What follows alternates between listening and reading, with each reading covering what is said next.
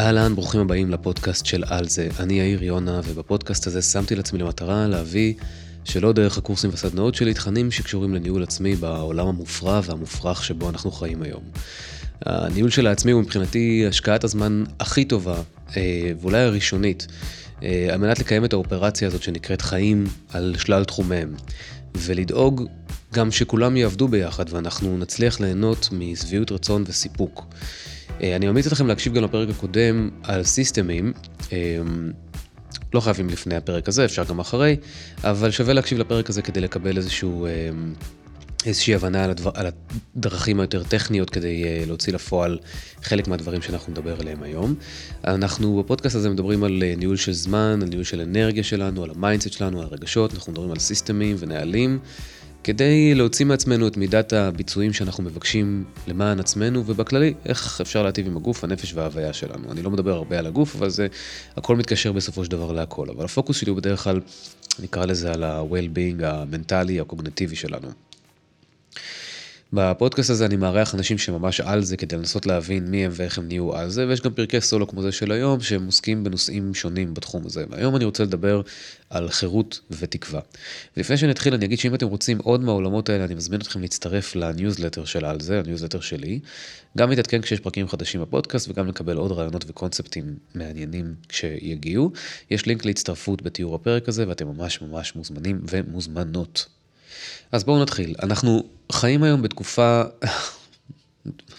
אפילו אפשר להגיד את זה, אנחנו חיים בתקופה ממש משונה, מרגשת ומפתיעה ומכעיסה וקשה ומתסכלת, אבל גם נוטה תקווה וגורמת לנו איפשהו להתנתקות מהאינדיבידואל שלנו ואנחנו מרגישים שאנחנו חלק מקבוצה.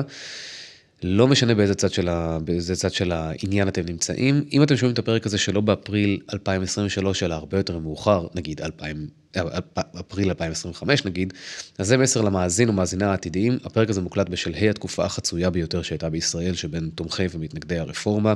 בעצם זה אפילו לא קשור לרפורמה, זה יותר אה, שיח על הצביון של המקום הזה ולאן הוא הולך. עכשיו, אני לא הולך להיכנס לפוליטיקה, והשיח הזה היום בפרק הוא מעל המחלוקת הזאת, אבל הוא כן מתייחס לתחושות שאני מאמין. אה, במקום מסוים עופפות את כל האנשים שיש להם רגש כזה או אחר לגבי העניין הזה, והם לא מנותקים מהמצב כיום. עכשיו, אנחנו עדים למתקפה אדירה על החירות שלנו. הסכנה מחד היא חירות לזכויות הפרט, יש מי שפוחד שבג"ץ כרגע עושה לו רע או פוגע בו, ויש גם מי שפוחד שבג"ץ עוד יעשה לו רע ועוד יפגע בו. והחירות הסקטוריאלית הזאת היא בעצם, כמו שהיא מופיעה בשיח, בעצם זולגת לאספקטים של חירויות הפרט. והמאבקים החברתיים האלה הם מאבקים של קבוצות. אה, ועל איך להגן על הקבוצות האלה. אבל מה שמעניין כל אדם בסופו של דבר, אחרי הכל, זה האינדיבידואל ואיך הוא ייפגע. גם מי שנלחם למען צביון, בסופו של דבר הפחד שלו מגיע מתוך חשש על העצמי שלו ועל משפחתו, על מרחבים פיזיים, על החירות הנפשית, הרעיונית, על זכויות, ובכלל על ערעור או קרקוע של הצופן הבסיסי הזה שנקרא חיים כאן. עכשיו, בחיבור הקלאסי של ג'ון סטיוארט מיל, יש לו ספר שנקרא על החירות, ספר קלאסיקה בעולם של אה, מדיניות ופוליטיקה. אה, הוא כותב ככה, זה תרגום חופשי שלי מאנגלית.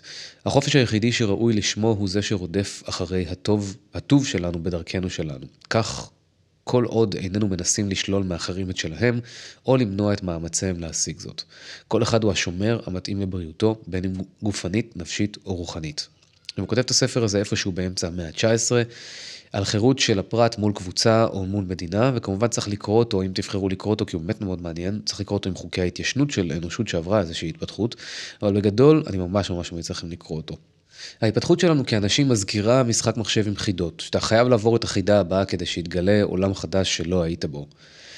ודי מהר אתה מתרגל לעולם הזה, ואני מחפש איפה המפתח או החידה לשלב שאחרי. אני זוכר שכשאני הייתי ילד, אני משחק בהרבה משחקי מחשב, קווסטים כאלה, שהיית צריך לפתור בעיות, וזה משגע אותי, וכל פעם זה היה כזה, אתה לא יכול להגיע לסוף, אלא רק אך, אך ורק לחידה הבאה, ולפתור את הדבר הבא, ואז אתה עובר שלב, אתה מגיע לחידה שאחרי זה וכולי. תראו, אף אחד בעצם לא מתחיל את המשחק כשהשלב הבא שלנו הוא לסיים את המשחק. תמיד השלב הבא יהיה שלב בדרך עצמה. כמו שאנחנו יודעים, ככה החיים. כל אחד שואף לשלב הבא בחירות שלו, ביחס למפלס החירות שבו הוא חי כרגע. והשיח שלנו היום הוא על החירות שלנו כאינדיבידואלים. וכל מה שאני אגיד, אין פה בעצם חירות אולטימטיבית, כן? אין פה איזושהי נקודת קיצון שאפשר להגיע אליה. כל אחד, כל אחד שמקשיב או מקשיבה לפרק הזה עכשיו, ייקח את מה שאני אגיד ויסתכל באיזה אינטרוספקטיבה, באיזה הסתכלות פנימית על המצב של החירות התודעתית, הנפשית, הפיזית, הרוחנית שלו, וואטאבר שזה לא יהיה, לא משנה באיזה מפלס, יסתכל על מה שקורה כרגע, ויחשוב על ה... יחשוב ותחשוב בעצם על השלב הבא. אם אנחנו חיים אם אתם אנשים שחיים תחת שלטון כובש, אתם תעשו את כל מה שאתם יכולים הרי כדי להשתחרר מהכבלים ולהיות חופשיים מהשלטון, ולא תחשבו על התפתחות אישית. ואם אתם חיים בעוני, אתם תשאפו להשתחרר מהעוני ולא, ולא, רק, ולא תחשבו על להיות עשירים, כן? ואם אתם מקשיבים לפודקאסט הזה, אני מניח שהמרחב הפיזי שלכם לא מוגבל על ידי השלטון, ושהמצב הכלכלי שלכם הוא לא של עוני ורעב. כלומר, אנחנו כולנו פלוס מינוס שייכים לצד הפריבילגי. עכשיו בואו תשמעו את הציטוט הזה. אחריות, אני מאמין, נובעת מפריבילגיה. לאנשים כמוך וכמוני יש כמות בלתי נתפסת של פריבילגיה, ולכן יש לנו כמות עצומה של אחריות. אנחנו חיים בחברות חופשיות שבהן אנחנו לא מפחדים מהמשטרה. יש לנו עושר יוצא דופן זמין עבורנו לפי סטנדרטים גלובליים. אם יש לך את הדברים האלה, אז יש לך סוג של אחריות שאין לאדם אם הוא או היא הם עבדים 70 שעות בשבוע, כדי, או סליחה, עובדים 70 שעות בשבוע כדי לשים אוכל על השולחן. אחריות לכל הפחות לידע את עצמך על כוח. מעבר לכך, זו שאלה אם אתה מאמין בוודאות מוסרית או לא. והציטוט הזה שייך לנועם חומסקי והוא מתאר בדיוק את מה שבאתי לדבר עליו היום. בעצם העובדה שאנחנו כאן, חיים את החיים הדי פריבילגיים שלנו, וכמובן שפריבילגיים זה, זה עניין שהוא ביחס למישהו אחר, כן? יש לנו אחריות, ואני אקרא לזה אחריות רדיקלית, כלפי עצמנו. לכל אדם יש את האחריות הרדיקלית כלפי עצמו. עכשיו, ברור שיש לנו גם אחריות כלפי הסביבה וכלפי העולם וכלפי החברה וכלפי המשפחה שלנו. אבל אני מאמין שהדבר שה, הבסיסי שאנחנו צריכים לקחת זה את האחריות הרדיקלית לעצמנו, תמיד, כדי שנוכל להיות, נקרא לזה, בביצועים הכי גבוהים עבור האנשים שתלויים בנו או שנמצאים איתנו באיזושהי אינטראקציה מסוימת.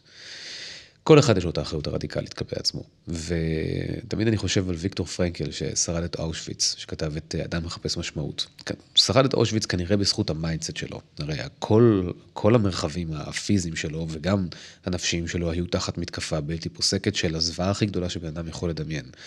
אבל ה mindset שלו, בעצם יותר מכל דבר אחר כנראה, השאיר אותו בחיים, והשאיר אותו שפוי בחיים, והפך, והפך אותו בעצם בשנים אחרי זה, להיות אחד האנשים הכי משפיעים בעולם. זאת אומרת, אדם מחפש משמעות זה אחד הספרים, אני מניח שחלקכם קראתם אותו, ומי שלא קרא, אדם מחפש משמעות. חשוב מאוד. מכולנו נגזלת החירות, הפיזית או התודעתית, בין אם אדם אחר גוזל אותה ובין אם אנחנו גוזלים אותה מעצמנו, ובין אם בין לבין, אם אנחנו לא עומדים על המשמר להגן עליה, ואז אדם אחר גוזל אותה מאיתנו. חירות כזאת יכולה להיות חירות פיזית, מכלא כלשהו, אבל כמובן גם חירות תודעתית שבה מערכות יחסים מסוכנות, לא, מיטיבות, מתעללות. אה, אתם יודעים, דברים מהסוג הזה, בזוגיות כזאת, בעבודה כזאת וכולי, זה גוזל מאיתנו את החירות, אבל הן ממשיכות להתקיים הרבה פעמים, כי אנחנו עצמנו גוזלים את החירות הזאת מעצמנו, בעצם זה שאנחנו מאפשרים להם להתקיים. האחריות היא על החופש שלנו, והאחריות הזאת היא שלנו. אבל אולי אפילו יותר מזה, האחריות היא לזכור את הכוח האינסופי שטמון בנו, לפי מה שחומסקי אומר בציטוט שלו, שלו כדי להביא את, ה, את כל החירות שאנחנו חפצים בה. כי הוא אומר, אחריות לכל הפחות, אה, אה, אחריות לכל הפחות לידע את עצמך על כוח. הכוח האינסופי שטמון בנו, הוא הדבר שצריך להוביל אותנו כל הזמן, המחשבה והידיעה שהדבר הזה קיים בנו. עכשיו, אני מניח שאתם uh, נתקלתם במשפטי השראה כאלה ואחרים, ומנטורים כאלה ואחרים, וסדנאות כאלה ואחרות, וקורסים כאלה ואחרים, על זה שהכל נמצא בבחירה שלנו וכולי וכולי, ואז כאילו במרכאות כפולות שום דבר לא קרה. אז קודם כל אני לא מאמין ששום דבר לא קרה, אני מאמין שנתבע בכם הרעיון הזה שבעצם uh, האחריות והחופש ניתנים בידיים שלכם לבחירה. אבל אני כן חושב שאם אתם כאחד האדם ולא שמתם לעצמכם את ה... עבודת העצמי שלכם להיות המטרה הכי, הכי חשובה, שזה אגב הדבר, הדבר שאני מאמין בו מאוד, ולקח לי הרבה מאוד שנים להכיר בזה, שבעצם זה הדבר החשוב מבחינתי, אז מי שלא חי ככה, נתקל בקונספט פה, שוכח אותו, אחרי זה עוד שבועיים פתאום ראה איזשהו ציטוט השראה באינסטגרם, שוכח אותו עוד פעם, וכאילו זה כזה סוג של כזה, מה שהחיים יביאו בצורה רנדומלית במובן של חוכמות חיים כאלה ואחרות, כולל הפודקאסט הזה, שיכול להיות שהוא ידבר אליכם מאוד, ויכול להיות גם שלא, אני לא יודע. אבל זה הופך להיות כזה סוג של אה, אמירות שנחמד מאוד, מאוד לדעת אותן.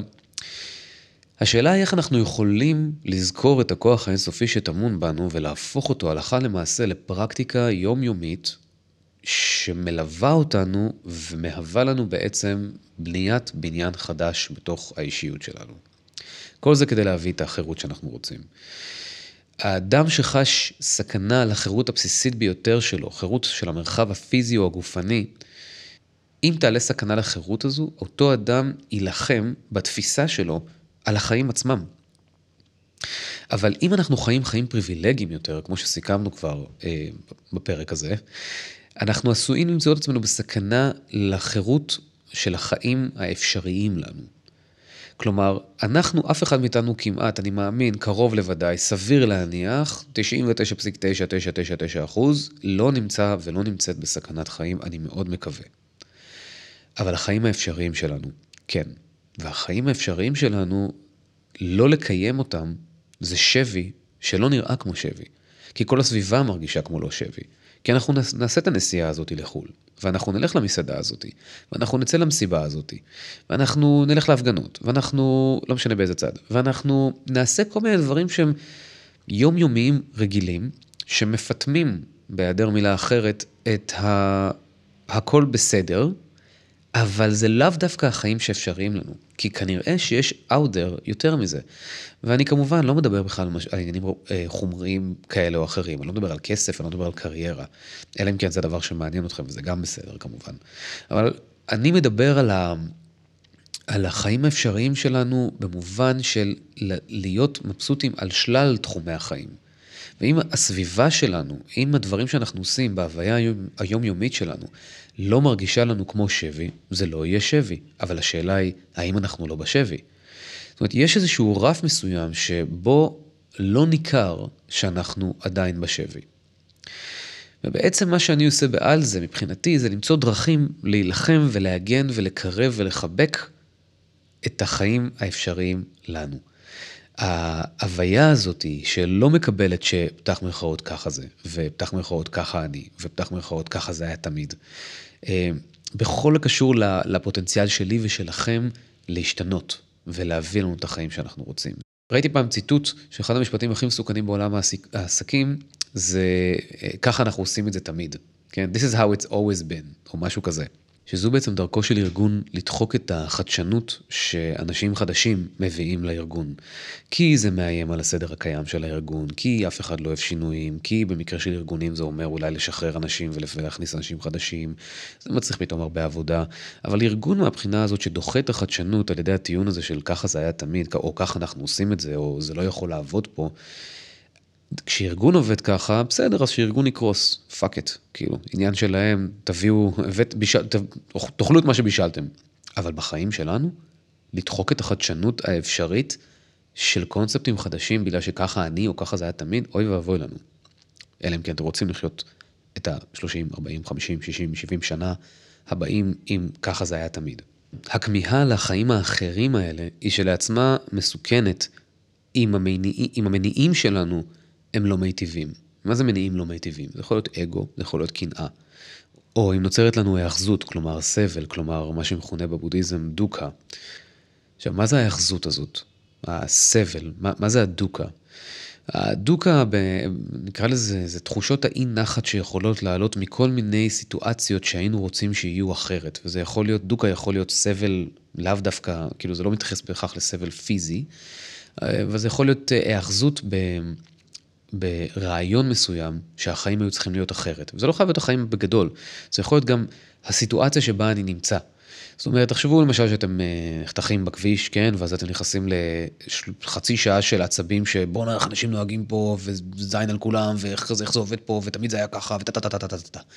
זו היאחזות, זו היאחזות בכעס וברעיון של כאילו, אני לא מאמין שכרגע חתכו אותי וזה היה אמור להיות אחרת. זה סתם כמובן דוגמה אחת מיני 30 אלף טריליארד שקורים לנו בחיים היומיומיים שלנו, כן? וכל הזמן עולה השעמום, עולה התסכול, עולה המצוקה, עולה העצב, עולה, עולה, עולה תחושות שהן, זה לא מה שהיה אמור להיות ככה, כן? זה לא מה שהיה אמור להיות הם, בחיים האלה. זה לא היה אמור להיות בסיטואציה הזאת כרגע. זה יכול להיות דברים קטנים וגדולים.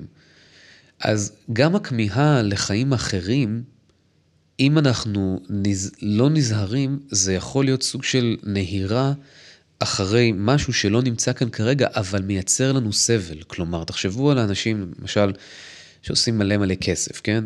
תמיד אומרים שכסף לא מביא, לא מביא אושר וכולי וכולי. למה אומרים שכסף לא מביא אושר?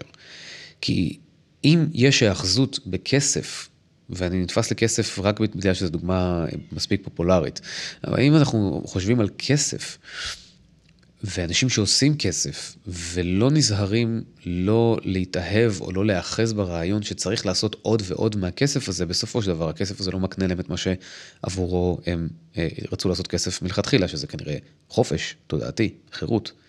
זאת אומרת, אנחנו צריכים להיזהר מאגו ומקנאה, ובעיקר אנחנו צריכים להיזהר להיות באיזשהו בלנס מסוים בין רצון אה, ונהירה אחרי החיים האפשריים לנו, ובו זמנית לקבל את העובדה שזה לא כרגע קיים פה, ולא להיאחז בתמונת המציאות העתידית שלא קיימת כרגע בתור, וגורמת לנו לסבל. כלומר, כן להסתכל על תמונת מצב, תמונת מציאות עתידית, כן לפנטז, כן לבנות חזון, כן לראות את העתיד בדמיון שלנו, אבל להיזהר לא להיאחז בזה, כי כרגע זה לא המצב, אבל זה לא אומר שהמצב לא יכול להיות. המקום שאליו אנחנו רוצים להגיע. וזו נקודה מאוד מאוד חמקמקה, ובעצם כל התרגול הבודהיסטי בעצם עוסק בזה. איך אנחנו יכולים לקבל את מה שקרוי הכאן ועכשיו, כי זה באמת מה שיש כרגע, אבל אנחנו גם בראייה הפרקטית שלנו, נשאף כל הזמן להסתכל כזה כמה מטרים קדימה ולהגיד, אוקיי, איך זה עוד יכול להיות, אבל להיזהר לא להתאהב בזה, ואיך זה עוד יכול להיות, ולהיזהר לא, לא להיאחז בזה. זאת אומרת, זה תמיד יהיה ככה. עכשיו, יש שני פקטורים מרכזיים שמהווים את השבי של האדם המודרני היום, מבחינתי, כן? יש, יש כל מיני, כן? אבל תתייחס כרגע לשניים, אה, לתפיסתי, שהם בתחום העיסוק שלי, שזה חטיפת הזמן וחטיפת המוח. עכשיו, שניהם, אם אתם זוכרים מה שאמרנו מקודם, ניתנים לחוטפים שלנו על מגע של כסף וללא התנגדות. זאת אומרת, זה לא מרגיש לנו כמו משהו שאנחנו אה, נותנים אותו, אבל הלכה למעשה אין מי שיכול לתת את זה חוץ מאיתנו. כלומר, זה לא שהמרחב הפיזי שלנו, כמו שתופסים חס וחלילה שבויי מלחמה או משהו כזה, באמת המרחב הפיזי שלהם נחטף מהם וזהו, אין, הם, הם, הם, הם, זהו. עד, ש, עד שיקרה משהו אחר ועד שהם ישוחררו וכולי וכולי. אבל חטיפת הזמן, כשאנחנו מוסרים את הזמן שלנו לכל מי שצריך אותו או רוצה אותנו, בלי להיות אה, פרוטקטיביים על זה, בלי להיות אה, אה, מגוננים על זה, וכשאנחנו נותנים את המוח שלנו, שזה, המוח שלנו זה התודעה שלנו, זה יכול להיות הצד הרגשות שלנו, זה יכול להיות ה... על מה אנחנו מכלים את, ה, את המוח שלנו, איזה סוג של מידע אנחנו צורכים, איזה סוג של מערכות יחסים אנחנו נמצאים וכולי וכולי, כל מה שקשור לתפקוד מוח, אנחנו נותנים אותו. כאילו, והרבה פעמים אנחנו מרגישים כל כך חסרי אונים, שכאילו הדבר הזה לובש ביטוי של אה, הדבר הזה הוא, אה, אני, אני מוכרח לעשות את זה, הוא מוכרחה לעשות את זה. אבל בהינתן שאף אחד מאיתנו לא, אה, אוזנו לא רצועה למשקוף, כנראה שיש לנו איזושהי מידה מסוימת של אה, יכולת בחירה, וכשאני אומר מידה מסוימת של יכולת בחירה, אני מתכוון יכולת בחירה אדירה, רק השאלה היא האם נהיה אמיצים מספיק לשלם את המחירים שצריך לשלם כדי להשתחרר מהמשקוף הזה. ולפעמים זה אומר שהאוזן שלנו תיפגע אם היא רצועה למשקוף, אבל שאר הגוף יהיה בחופש. אז אנחנו צריכים לשים לב בדיוק הנקודה הזו של איפה אנחנו נותנים את הזמן שלנו ואת המוח שלנו על מגע של כסף, ולהבין איך אנחנו יכולים לשנות את ההתנהגות הזאת. עכשיו, שוב, כולכם שמעתם מספיק אה, הרצאות בעולם ההתפתחות האישית שצריך אה, לשמור על עצמנו ועל המוח שלנו וטה טה טה טה. אני רוצה שנדבר גם על כלים פרקטיים היום, כן? על איך אפשר להתחיל להכניס אה, שינוי לתוך המחוזות האלה, וזה לא שינוי שיהיה תחת אה, משפטים שמתחילים ב... כדאי לחשוב על, או צריך אה, לדמיין את, לא שיש בזה משהו רע, כן? אבל אני רוצה שנרד לפרקטיקה של הפרקטיקה. אבל לפני שנגיע לנקודה הזאת, אני רוצה עוד לדבר על, איזה, על כמה נקודות אה, כדי לבנות לנו לעצמנו את הסיפור הזה בגדול. תראו, ב, אני חושב שהזכרתי את זה בפרק הקודם, אני, אני, אני לא כל כך זוכר מה אני מזכיר באיזה פרק, סורי, אבל אני חושב שהזכרתי את זה בפרק הקודם, שבקורסים בסדנאות שלי, אני תמיד שואל שאלה, מה הייתם רוצים לעשות אם זמן לא היה, אה, לא היה מהווה מכשול, או מהווה בעיה, או מהווה אתגר. והתשובות הן בדרך כלל, דברים שמתקשרים, נגיד הייתי רוצה לעשות יותר ספורט, הייתי רוצה להיות, ב, לבלות יותר זמן עם הילדים, או עם הבן בת זוג שלי, או לנהל את הכספים שלי, או לעשות יותר יוגה, או לקרוא יותר ספרים, או לכתוב את הספר שלי, או לעשות פודקאסט, או להרים הצגת יחיד, ולה לה לה לה, כל הדברים האלה. והסיפור שאנחנו מספרים לעצמנו זה שאין לנו זמן לדברים האלה. עכשיו העניין הוא, זה לא שניהול זמן יפתור את הדברים האלה. יש פה אחריות שהיא הרבה הרבה יותר גדולה מניהול משאב הזמן שצריך לקחת, כי זה כמו בכסף, כן? אתם יכולים לנהל כסף עד מחרתיים, אבל אם לא החלטתם לצמצם את הוצאות הוולט, שלכ... את הוצאות הוולט שלכם ב-5,000 שקל, כאילו אם זה 5,000 שקל והחלטתם לצמצם אותם ל-100, או כל סוג של הוצאה אחרת, או כל סוג של ויתור מסוים, אז אתם יכולים להזיז את הכסף ממקום אחד למקום אחר בסעיפי התקציב, כי אקסל סופג הכל, אבל מה זה יעזור לנו? כי צריך לקבל פה החלטות שמתבססות על אותה אחריות רדיקלית. אז תחשבו על כל הדברים האלה שאנשים, שאנשים אה, כותבים בשאלון הזה. כל, הפר... כל האלמנטים האלה זה אלמנטים שמתייחסים לנדבכים האנושיים הכי הכי בסיסיים שלנו, שבלעדיהם אין אותנו, אין אותנו כאנשים. זאת אומרת, אם אני, אין לי זמן להשקיע בספורט, ואין לי זמן להשקיע ביחסים שלי עם המשפחה שלי, ואין לי זמן להשקיע בשעות הפנאי שלי, אז מה יהיה איתי? לאן הדבר הזה עוד ילך? מה שיקרה זה בסופו של דבר שתהיה לנו, אה, זה יגיע לנקודת שבר מסוים, בין אם היא תהיה אה, מאוד אה, נוכחת וגלויה, ובין אם היא תהיה שקטה, ייאוש, פסימיות, כמו איזה תדר בסיסי כזה שלא מפסיק, אבל הוא לא, במרכאות לא מפריע, אבל הוא כל הזמן שם. היו לי הרבה מאוד תקופות בחיים שלי שהרגשתי בדיוק את התחושות האלה של כזה דיכאון קל שאי אפשר לשים אותו תחת המילה דיכאון כי בכל זאת בן אדם מתפקד ויוצא מהמיטה ולא לא לא, אבל כזה, יש כזה עננה כזאת מלמעלה כל הזמן שמונעת את, ה, את השמחה הזאת. אז האי הגשמה של הצרכים הבסיסיים שלנו תביא אותנו למקומות האלה כי האנרגיה הזאת צריכה ללכת לאנשהו. לא יכול להיות שיהיה לנו משהו מדוכא, ליטרלי מדוכא, בצרכים שלנו, שהם הצרכים הבסיס, הכי בסיסיים שלנו. ו- ולא יהיה לזה איזשהו ביטוי, איזשהו מחיר, איזושהי התפרצות פיזיולוגית, מחלה, סלש מנטלית, רגשית, whatever, זה לא יכול, של, זה לא יכול להיות אחרת. תראו, כל הפציעות שלנו מהילדות שלנו, כל המסרים שהפנמנו לרעה, שאמרו לנו פעם, או שלמדנו, סיפורים שלמדנו על עצמנו, וקראנו להם אופי, הם בסופו של דבר צרכים שלא התממשו. זה יכול להיות מאהבת הורה שלא קרתה או לא קרתה כמו שרצינו, בתמיכת חברים שלא קרתה או שלא קרתה כמו שרצינו, בהערכה עצמית שנדרסה על ידי ברי סמכה. אני זוכר למשל שאני בתור בן אדם אה, עם ADHD שלא ידע בתיכון שיש דבר כזה בכלל, הייתי בטוח כל השנים שאני מטומטם. ועד היום כשאני יושב לפעילות אה, שמצריכה ממני ריכוז מאוד גבוה ואני לא רוצה לקחת כדור כי אני לוקח את ה... לוקח Vyvanse, כדור אה, ל-ADHD לעיתים רחוקות, אני לא רוצה לקחת כדור אז אני מרגיש דבר ראשון כשאני יושב בחצי שעה הראשונה, בשעה הראשונה, את החרדה שעלתה לי בתיכון כשאני צריך לשבת וללמוד למבחנים, זה בדיוק אותה חרדה של כזה oh my god, oh כאילו אני לא אזכור כלום ושום דבר לא, לא יטמע בי ואני אני אראה עוד פעם כמה שאני מטומטם. ואז בסופו של דבר אתה, אתה מבין שזה כאילו אופי, זה כאילו חלק ממך, אבל בולשיט, זה לא נכון. זאת אומרת, הערכה העצמית שלנו שנדרסת פה, על ידי עצמנו, או על ידי מפקדים בצבא, או בוסים, או הורים, או מה שזה לא יהיה, והצורך שלנו לאהוב ולהאהב, הדברים הכל כך בסיסיים האלה נרמסים. כל אחד יש לו את הרמיסה הזאת איפשהו.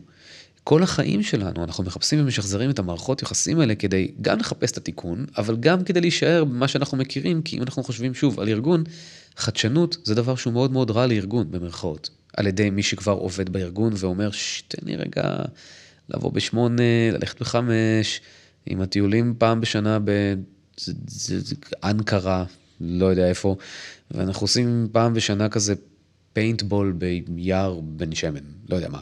תביא לי את זה, קטן, לא צריך, עזוב אותי וזה. ואז פתאום החדשנות היא רעה לנו. ואנחנו מתים לחדשנות הזאת. היא לא רעה, אני רואה, אומר רעה לנו, כאילו, במרכאות.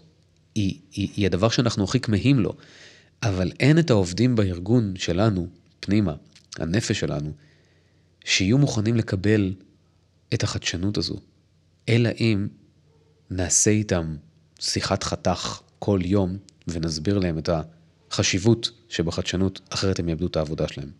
הלכתי עם האנלוגיה הזאת קצת רחוק, אבל אני חושב שהיא הייתה מאוד מובנת, אני, אני מקווה.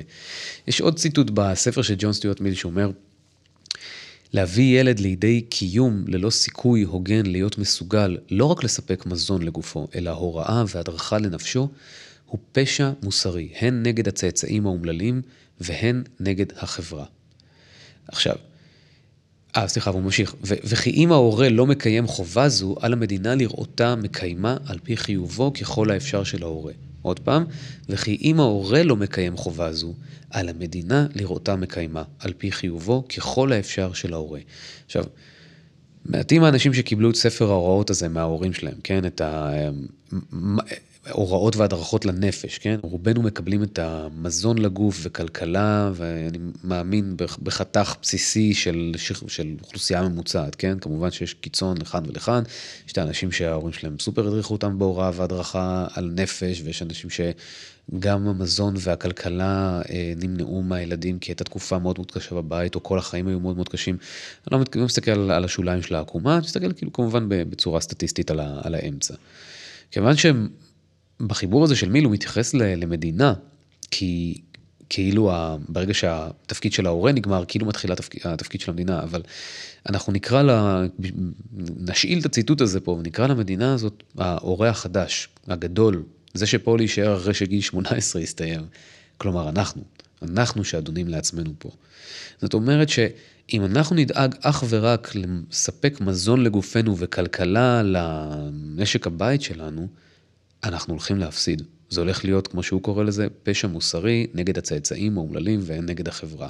כלומר, גם הצאצאים האומללים, הכוונה בצאצאים האומללים זה יכול להיות הפשע כנגד הצאצאים האומללים, אנחנו הצאצאים האומללים, אנחנו כלפי עצמנו. וגם הילדים שלנו יהיו הצאצאים האומללים שיקבלו את הפשע המוסרי הזה מהורים לא מוגשמים, לא נוכחים, שסוחבים על עצמם אה, צרכים שאינם מתגשמים, צרכים בסיסיים שאינם מתגשמים, בסיסיים עבורם. וגם כן נגד החברה, איזה סוג של אנשים אנחנו נהיה כשאנחנו נצא לכביש. תחשבו על החברה הישראלית, כמה החברה הזאת לחוצה ואלימה ורוויה בכל כך הרבה קונפליקטים אישיים, לא שהיא חריגה מכל חברה אחרת במקום מסוים, אבל תחשבו רגע איזה אנשים היינו יכולים להיות אם היינו יוצאים לרחוב טיפה יותר אה, נאמנים לצרכים הבסיסיים שלנו. וכל הדברים האלה בעצם גוזלים לנו את החירות. אותה חירות שאנחנו יוצאים במרכאות, ולא במרכאות, שאנחנו יוצאים להפגין ב... בעד רפורמה, נגד רפורמה, וואטאבר, אותה חירות שאנחנו מפחדים שיגזלו מאיתנו, יש כל כך הרבה עבודה שאנחנו יכולים לעשות וצריכים לעשות על עצמנו, וזאת חובתנו המוסרית האמיתית מול הצאצאים שלנו, מול הצאצאים אנחנו, והן מול החברה. אז תראו בעצם כמה המאבק או הנהירה, עזבו את המילה מאבק, אבל ההתעקשות הזאת על להביא את החירות שלנו, עד כמה היא חשובה. ואנחנו תכף נדבר שוב כמובן גם על, על פרקטיקה. אמ, אבל רק לסגור את הנקודה הזאת של הצרכים שאינם מתממשים. יש פה בעצם, בואו נחלק את הסכנות אה, הקיימות לנו כשצרכים לא מתממשים.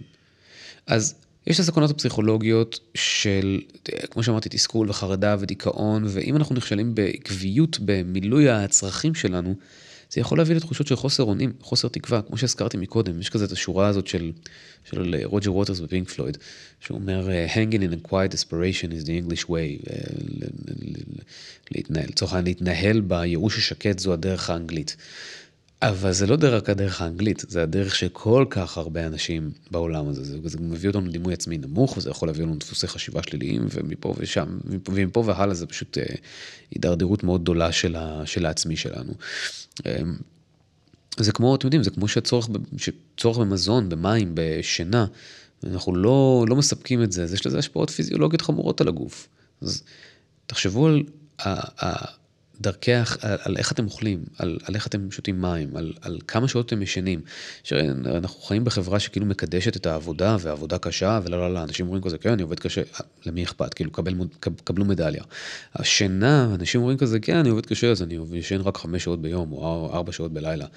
וכזה, וואט, אחי, איזה, קבל מדליה שנייה, אבל זה, זה הדבר הכי גרוע שאפשר לעשות לבן אדם, כי אנחנו בעצם דופקים לעצמנו את החידוש של אה, מאגר, ה, של מפלס הדופמין שיש לנו במוח, את הסיכוי בעצם להיות שמחים ולהיות מונעים ולהיות עם מוטיבציה. אנחנו נדבר על זה כשנדבר על דופמין בהזדמנות אחרת, אבל הצ, הצרכים שאינם מתממשים פה, אם אנחנו לא דואגים להם, גם מבחינה פסיכולוגית, גם מבחינה פיזית, כן, וגם מבחינה נפשית, אתם יודעים, זה בסופו של דבר מוביל לחוסר מוטיבציה וחוסר תכלית בחיים. לתחושה של, תחושות של תקיעות וקיפאון, ולמה שמוביל בסופו של דבר לחוסר צמיחה וחוסר של לעצירה בהתפתחות האישית שלנו. בסופו של דבר מפה ועד התנהגויות ממכרות או הרס עצמי כדרך להתמודד עם הצרכים הבלתי מסופקים, זו דרך מאוד מאוד מהירה. אנחנו יוצאים לרחוב לדרוש חירויות גדולות ומוצדקות, אבל אני לא בטוח כמה אנחנו מקפידים להביא את עצמנו למצב של מאבק על החירויות הנפשיות, הפיזיולוגיות והפסיכולוגיות, כדי שנוכל ליהנות מכל תוצאה שתגיע בזכות הבעת הדעה שלנו ברחוב. כלומר, מה זה שווה? אז הצלנו את המדינה מפני מה שנכנה אותו לצורך העניין הצד השני. אבל מי יהיה שם בשביל ליהנות מזה? או איזה אנשים אנחנו נהיה כדי ליהנות מזה. אז היום אנחנו לא הולכים לדבר על חטיפת הזמן, כי אני הולך לדבר על זה מן הסתם בפרק אחר, אבל היום אני רוצה לדבר על צעדים פרקטיים להתמודד עם חטיפת המוח. חטיפת המוח זה, זה ליטרלי חטיפה. בואו בוא נבין שנייה אחת איך, איך המוח עובד בגדול. אה, הנה, אני גם הפשלתי שרוולים, כשאני מתחיל לדבר על הנושאים האלה, אני מרגיש שאני כזה, אוקיי, צריך להפשיל שרוולים ולהתיישר בכיסא, כי זו שיחה יותר, אה, מתחיל להיכנס לתוך אה, אזורים שאני, שהם לא האזורים הטבעיים שלי גם. אני לא מדען מוח, וכל מה שאני מלמד אתכם פה, אני מקווה שאני מדייק לחלוטין, אבל אם אני סוטה או, או אני מפספס באיזושהי נקודה, זה כנראה לא ב-100%, אלא בכמה אחוזים בודדים. בכל זאת, אם יש מישהו מכם שהוא מתעסק עם מדעי המוח והיה רוצה לתקן אותי והייתה רוצה לתקן אותי, אז כמובן אתם מוזמנים. אבל אפשר לדבר על שלוש מערכות במוח שלנו. אה, כדי להבין בכלל איך העסק הזה עובד. יש לנו את המוח הרפטילי שהוא בעצם המנגנונים הבסיסיים ביותר של גוף האדם, שאחראים על רגולציה של מחזור הדם ושל נשימות ושל פירוק חומרים בדם והחמצן לתאים וכל הדברים שצריכים להתקיים כדי שגוף חי אה, שאנחנו יוכל, יוכל להתקיים, כן? אה, אבל מי ששולט ב... ואומר, ואומר לדבר הזה, אומר למוח הזה מה לעשות, זה המוח השני שלנו, שנקרא לו אה, המערכת הלימבית, שבתוכה יש את האמיגדלה, שהיא המקום, מרכז הוויסות הרגשי, שהיא בעצם אומרת למוח הרפטילי, היי, hey, אתה עכשיו נמצא בסכנה, אז תזרים דם לשרירים ותוציא דם מהמקומות שלא צריך אותם כרגע בשביל לברוח מהצ'יטה. אה, ולא אה, יודע, תעלה, תעלה את רמת האדרנלין וכולי, או לחלופין להגיד, אוקיי, חברים, חזל"ש, הכל בסדר, שחררו את כל, ה, את כל הקפיצות של השרירים, הסכנה עברה וכולי וכולי. וכל הזמן המגדלה אומרת למוח הרפטילי, סכנה לא סכנה, סכנה לא סכנה, סכנה לא סכנה. אבל מעבר לזה יש גם את המוח הקדמי, הקורטקס, אני מניח ששמעתם את המושג הזה, שהוא אפשר לקרוא לו מחשב העל, התבוני, הרציונל, זה שמכוון להשגת מטרות, אה, ואנחנו תמיד מכוותים, מכוותים להשגת מטרות, אנחנו צריכים לדבר על זה גם כן באחד הפרקים. אה, על העניין הזה שאנחנו מכוותים להשגת מטרות, אבל אנחנו ממעטים להציב מטרות, ואז בעצם יש פה תמיד איזשהו קונפליקט בין ההוויה הבסיסית, הנוירולוגית שהייתה אמורה להיות, שיש לנו, ואנחנו לא מקיימים אותה הלכה למעשה על ידי המעשים שלנו. אבל הקורטקס הוא בעצם זה שמספר לאמיגדלה, הסכנה עברה.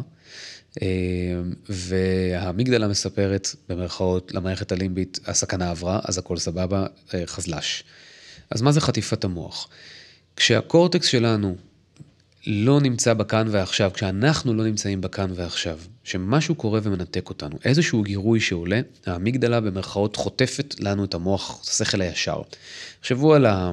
על, על אותה דוגמה שחתכו אתכם בכביש, כן? הרי יש אנשים שכשחותכים אותם בכביש נכנסים לעצבים, שיא ולה לה לה ומגיבים בקטע של אני ארוג את הבן אדם ואני לא מאמין שככה זה ולמה כולם עושים פה חרא טה טה טה טה טה ויש אנשים שכאילו, טוב בסדר אז חתכו אותי בכביש. ויש את האנשים שיהיו איפשהו כזה בין לבין כזה יתעצבנו אבל אחרי 15 שניות זה יירגע, נכון? יש איזה מרחב מאוד, אה, ספקטרום מאוד רחב של, אה, של תגובות אפשריות פה.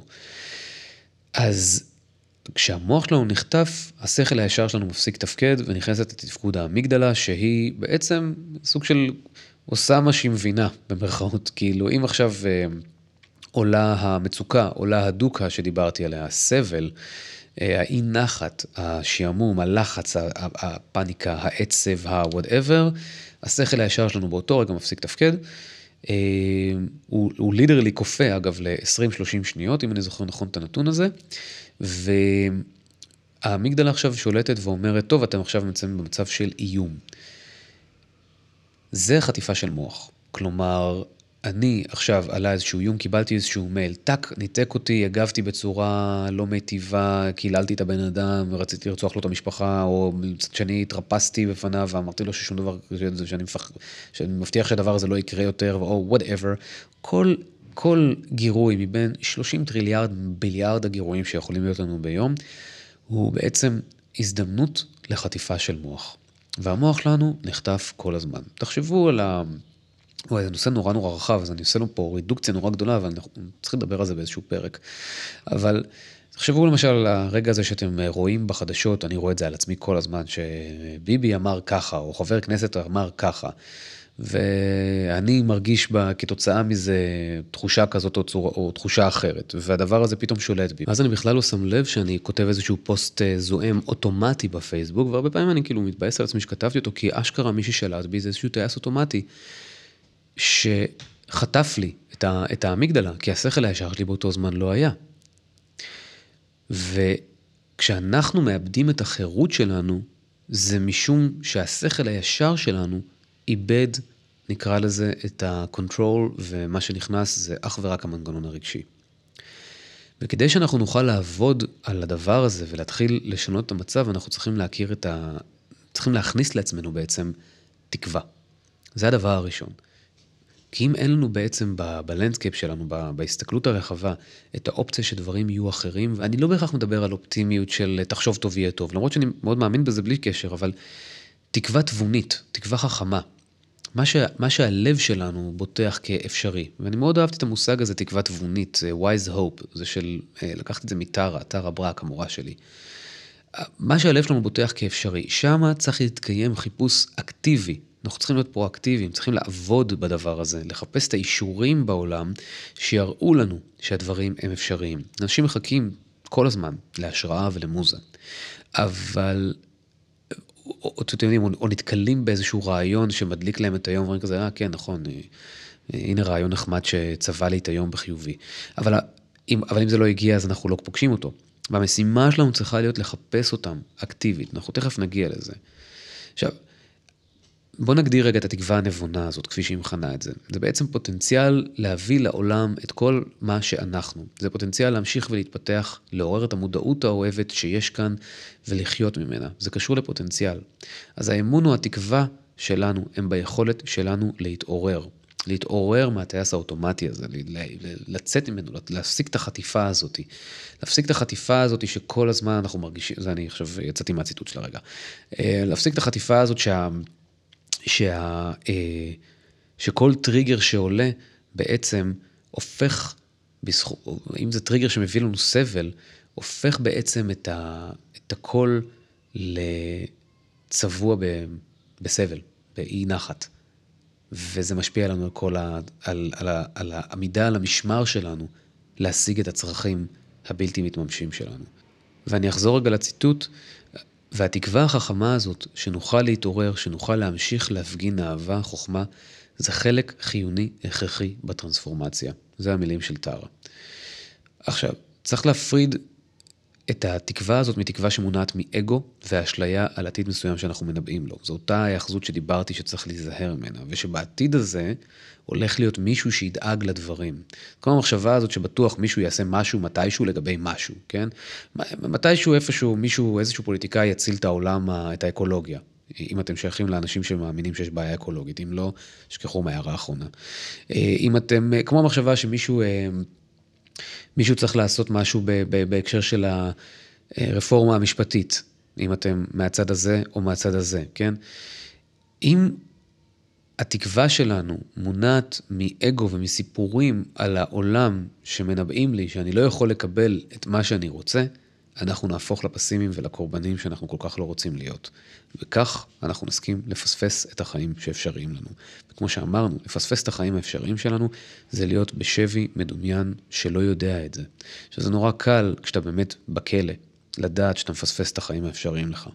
אבל כשאתה נמצא בכלא תודעתי, כשאתה נמצא באיזשהו סוג מסוים של שבי תודעתי שהוא אינביזיבל, שהוא בלתי נראה, אנחנו עשויים להעביר חיים שלמים, ויש מספיק אנשים out there שמעבירים חיים שלמים עם תחושת שבי, בלי שהם יודעים.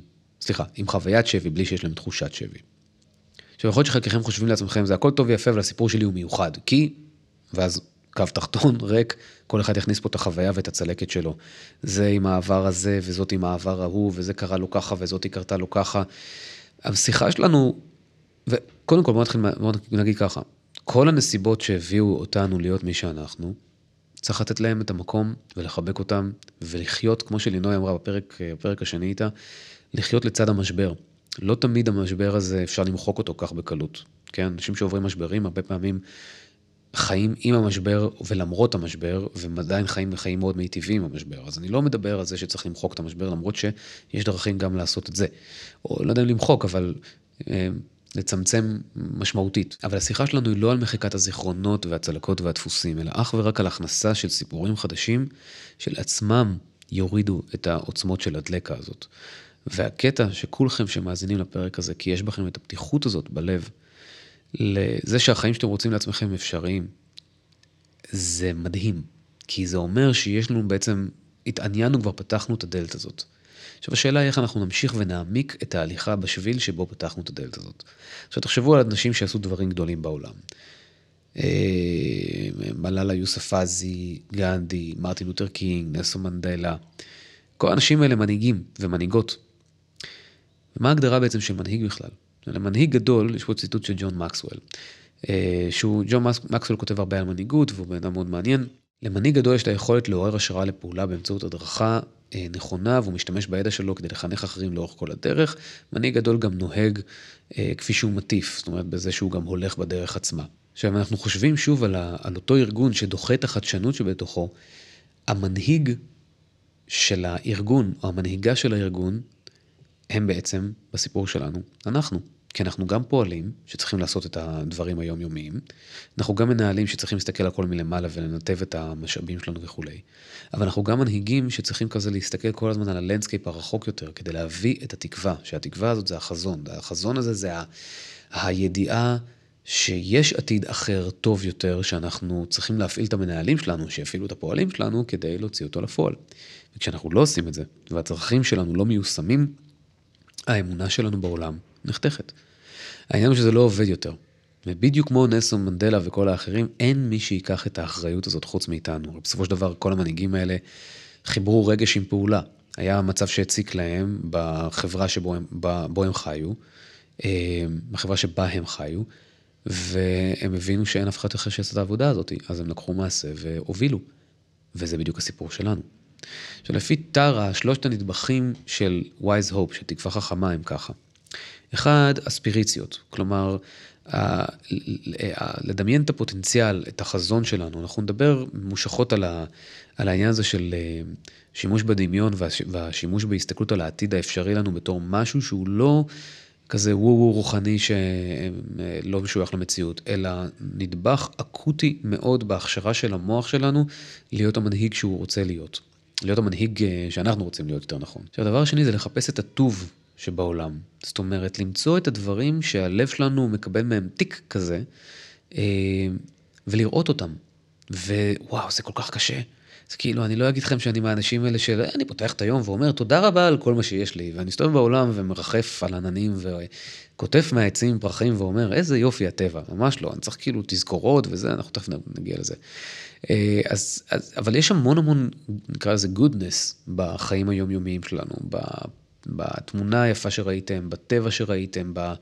להעריך את החשמל. כאילו הדברים קיימים. עכשיו השאלה היא, האם אנחנו, אה, א', נעבור את מחסום הציניות במידה ויש כזה, ונסכים לראות את, את הגודנס הזה, ונבין את המשמעות שלו ואת החשיבות שלה לראות את הגודנס הזה במערך הזה שנקרא ה-well-being הקוגנטיבי שלנו.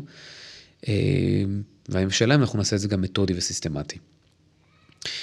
עכשיו, אני מזמין אתכם שנייה אחת לעצום את העיניים ולחשוב שנייה אחת על טוב לב בחיים שלכם. חיוך שמישהו אמר לכם, שעשה, חייך אליכם, מישהו, ש, מישהו שאמר לכם משהו, השמש בחוץ אם אתם בשמש עכשיו, הירח והכוכבים אתם רואים אותם כרגע. אה, משהו כזה. תעצמו שנייה את העיניים לשנייה ותחשבו על זה רגע. ואתם תראו שיש כזה.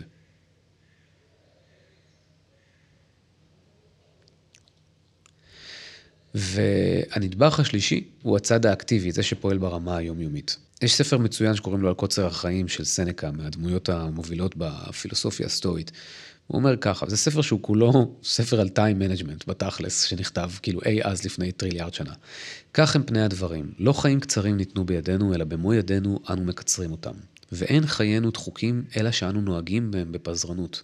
כשם שנכסים עצומים ואדירים, אם יתגלגלו לידי בעלים גרועים ומתכלים כהרף עין, ואילו נכסים צנועים ככל שיהיו, אם הופקדו בידי שומר טוב מתרבים בניהולו הנבון, כך מתפרסים חיינו על פני זמן רב מאוד למי שנערך להם כהלכה. איזה ציטוט מושלם. עכשיו תקשיבו, חייב להגיד לכם משהו, אני לא מגיע לכאן לפרק הזה בתור זה שמצא את הפתרון, ואני חוזר ואני אגיד את זה כל הזמן כי אה, הרבה פעמים אנשים אומרים כזה, חושבים של, אה, נגיד את זה בצורה שזה לא יישמע חס וחלילה מתנשא או יהיר, אבל אנשים חושבים שאני מצאתי, או שאני הגעתי, או שאני הבנתי, או שלא, לא, זיבי, אני בסך הכל ער לזה שאני פשוט מועד ליפול מהגלשן שבו אני גולש על, הגל, על הגלים של האוקיינוס כל הזמן, ובגלל שאני ער לזה שאני כל הזמן נופל ואפול מהגלשן הזה, יש לי את האחריות הרדיקלית אך ורק להחזיר את עצמי לגלשן, בגלל כל מיני אירועים שעברתי בעבר שלי, ואין לי ברירה אלא לקחת את האחריות הרדיקלית על החיים עצמם, כי ראיתי איך זה נראה כשאתם כמעט מאבדים אותם, כשאני כמעט מאבד אותם. עכשיו תקשיבו, אם מצאתם את הפרק הזה so far, נוגע, אה, מחכים אתכם, מעניין אתכם, נותן לכם איזושהי השראה, אני אשמח אם תשתפו אותו עם אדם אחר שאתם חושבים שזה יכול להועיל לו. לא כי בשביל התפוצה של הפודקאסט, גם, זה נחמד, אבל כי יכול להיות שיש אדם אחר שהוא, שאתם, שהוא חבר שלכם או חברה שלכם, שיכולים אשכרה ליהנות מה... או לקבל איזושהי השראה או איזושהי זריקת עידוד לגבי זה שהחיים שלנו הם כל כך fucking אפשריים, כשאנחנו בוחרים בחירות מתוך תקווה נבונה.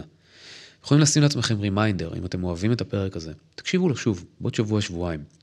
אל תחשבו שמה ששמעתם פה so far ייזכר לכם בראש, כי יכול להיות שאתם מקשיבים לזה תוך כדי ריצה, או באוטו, פספסתם משפט פה, משפט שם, איזשהו קונספט שלא היה ברור לכם. תהפכו את עצמכם, כמו שאני למשל, הופך את עצמי כל הזמן לסטודנט בעולם. כל הספרים שאני קורא והפודקאסטים, אני תמיד לוקח notes, אני מנסה לחזור עליהם ככל שאני יכול. כאילו שהם, שאם כבר יש כוונה לצרוך איזשהו תוכן, כי אני חושב שהוא יכול להעשיר ולהעמיק אותי ולתת לי איזשהו משהו, let's make it count. כאילו בואו נהפוך את הדבר הזה לאמיתי, למשהו שהוא באמת משתרש ולא כזה, כן, הקשבתי לפרק מספר 4, היה מעניין. ממש, שימו לעצמכם reminder עוד שבוע, עוד שבועיים, להקשיב לפרק הזה שוב, אוקיי? ואם, אם, ואולי תקשיבו לזה עם דף ועט. אני ממש כאילו משתדל בתקופה האחרונה ככל שאני יכול, תוך כדי שאני מקשיב לדברים, אשכרה לרשום כזה notes, הוא אמר ככה, זה היה מעניין, הנה קונספט שלא שמעתי עליו לפני כן וזה מעניין. כאילו... גם אני, שיש לי כל כך הרבה, באמת, שעות, כאילו זה מה שאני עושה כל היום, זה, זה אה, לנסות לפתוח כל הזמן את הראש לגבי האופציות שאפשריות לי כאדם. זה אשכרה העבודה שלי, אני עובד ב, בלהזיז את יאיר קדימה, כ, כ, כ, כ, כאדם, כנפש, כלב, כמוח, וכל הזמן אני רושם. כל הזמן אני כזה חוזר לסיכומים שלי וקורא את זה שוב, דברים שכתבתי לפני כמה חודשים, ואני פתאום חוזר אליהם. כאילו הראש שלנו מוגבל, במיוחד הראש שלי, אולי הראש שלכם הוא אחלה והוא זוכר דברים, אני הראש שלי זה מסנן של ספגטי, אני לא זוכר שום דבר. טוב, אז בואו נדבר קצת על פרקטיקה. אז אה, יש דימוי שאני חוזר אליו הרבה, שאני קורא לו אה, תמונת הטוני סופרנו. טוני סופרנו, למי שראה את הסופרנו זוכר ולמי שלא אני אספר, אז סופרנוס זה, זה סדרה מושלמת ברמות על, אה, מאפיה וללה. ו... וטוני סופרנו, שהוא ראש המאפיה בפרק הראשון או השני, אני כבר לא זוכר, על תחילת הפרק, אה, ממש, ממש בשלבים הראשונים של העונה הראשונה, אה, מתגלה שיש לו סיוטים בלילה, סובל מ... לא זוכר, מברווזים בבריכה או משהו, אני לא זוכר מה הסיפור.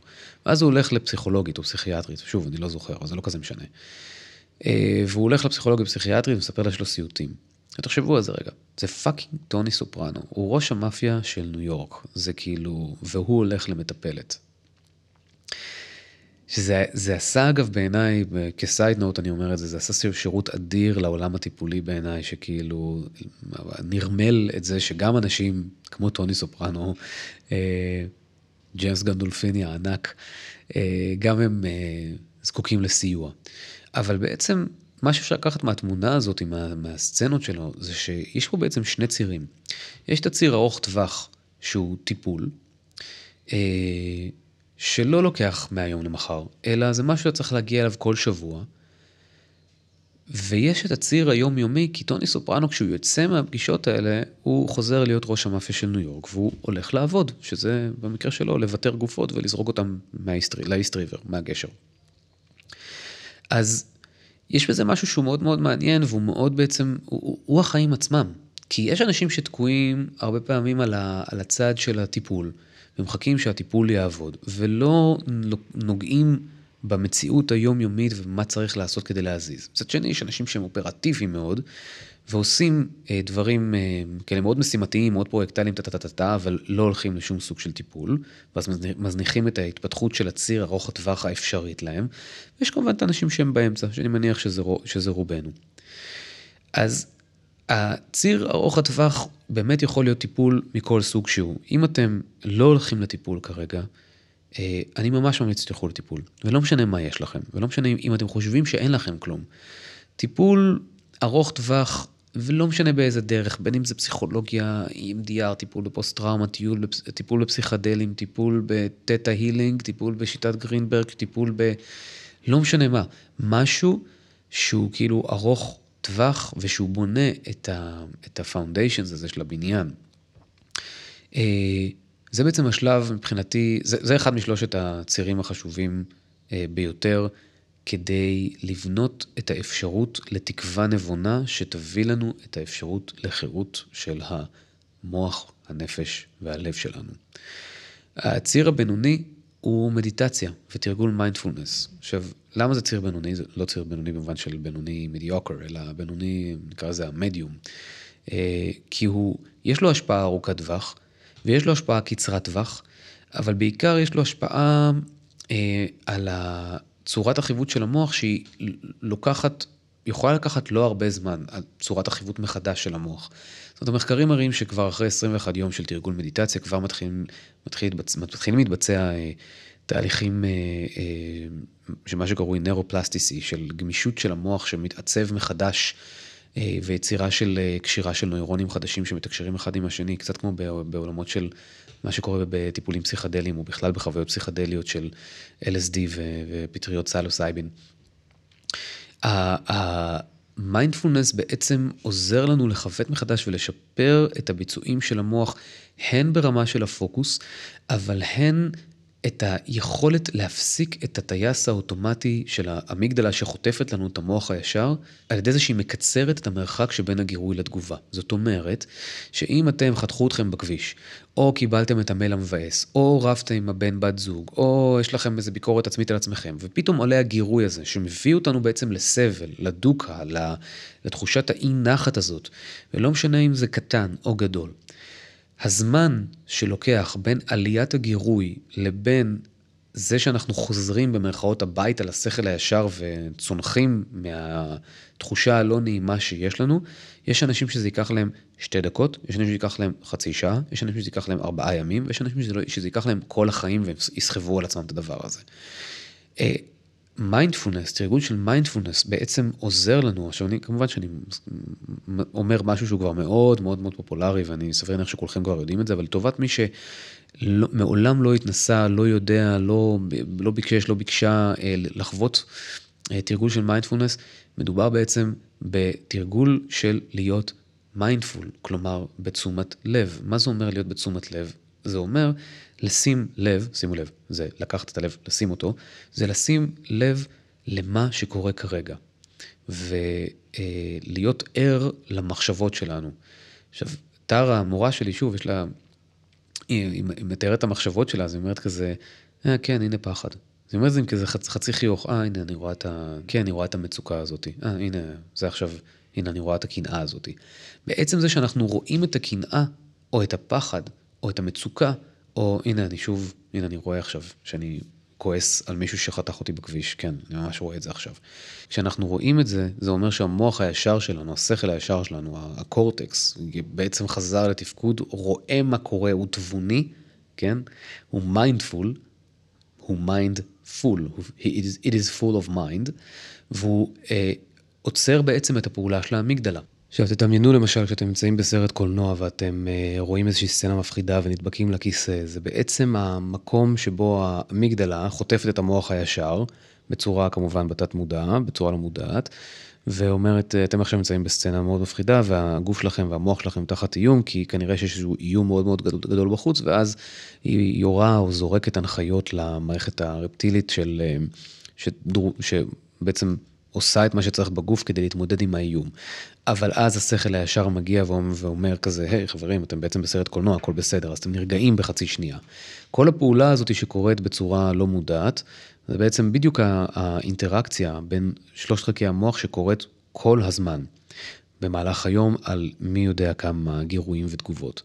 אז זאת אומרת שאנחנו, כדי שנוכל להפסיק לשהות בתוך מצב הסבל או מצב המצוקה הזה, שכאילו אנחנו נמצאים ב... כאילו באמת צ'יטה רודפת אחרינו, ולמרות שאנחנו בסך הכל בסרט קולנוע, אנחנו צריכים לתרגל מיינדפולנס ומדיטציה, כי המיינדפולנס ומדיטציה יקצרו לנו את זמן ההתעוררות על, על עצמנו, את הזמן הזה שלוקח לנו, שייקח לנו לטפס על עצמנו ולחזור חזרה במרכאות כפולות הביתה. יש עוד 70 טריליארד, אני חושב, יתרונות לתרגול של mindfulness meditation, ברור, אבל בהקשר של השיחה שלנו, של איך אנחנו יכולים להביא את התקווה התבונית כדי להביא לעצמנו את החירות המחשבתית לבחור ולהיות האנשים שאנחנו רוצים עבור עצמנו, ולא להיחטף, שהמוח שלנו לא ייחטף על ידי גורמים חיצוניים. כמו שאמרנו, דבר ראשון, טיפולים מכל סוג בתור הציר הארוך. דבר שאחרי זה, הציר הבינוני, מדיטציה ותרגול מיינדפולנס. והציר השלישי, עכשיו, עכשיו תשימו לב, שני הדברים האלה לא באמת לוקחים כל כך הרבה זמן ולא דורשים הקרבה כזו גדולה. זאת אומרת, אם תמצאו עצמכם מטפל או מטפלת ותלכו פעם בשבוע, אז זה ייקח לכם שעה פלוס אולי שעה נסיעות. ואם תעשו מדיטציה ותרגול מיינדפולנס, אתם יכולים לחלוטין להוריד אפליקציות כמו Headspace או להקשיב למדיטציות מודרכות ביוטיוב ולהתחיל מחמש דקות ולהתחיל משבע דקות. אתם לא צריכים עכשיו להפוך להיות אה, נזירים בטיבט, אתם לא צריכים להיות עכשיו, לש... לא... אתם יכולים להיות אנשים דתיים ולעשות את זה, אתם יכולים להיות אנשים אתאיסטים לחלוטין, כי זה בכלל לא קשור לדת.